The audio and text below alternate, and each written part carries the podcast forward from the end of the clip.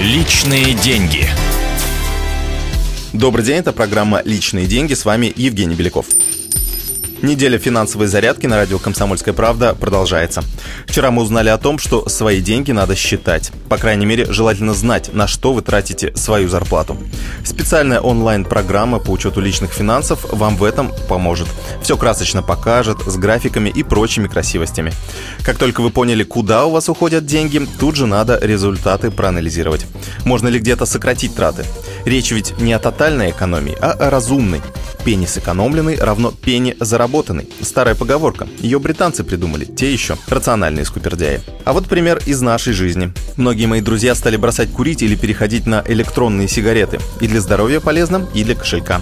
Акцизы на табак выросли кардинально и будут расти в ближайшие годы очень высокими темпами. Надо сказать, вполне рациональная реакция на внешние обстоятельства. Вот хорошее упражнение. Каждый раз, когда захотите потратить крупную сумму денег, выпишите на бумаге хотя бы 5 аргументов, почему именно эта вещь вам необходима, а не та, которая стоит меньше, но по качеству не уступает более дорогому аналогу. К растратам обычно ведут именно спонтанные покупки. Если сократите их, денег в кошельке будет оставаться значительно больше. Проверено на практике.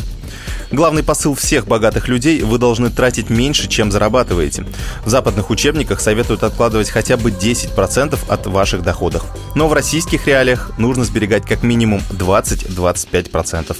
Освободившиеся деньги тратить на инвестиции. По крайней мере, так поступают все богатые люди. Это была программа «Личные деньги». Я, Евгений Беляков, с вами прощаюсь. Пойду пополню свой банковский депозит. А завтра расскажу про то, как больше зарабатывать. Личные деньги.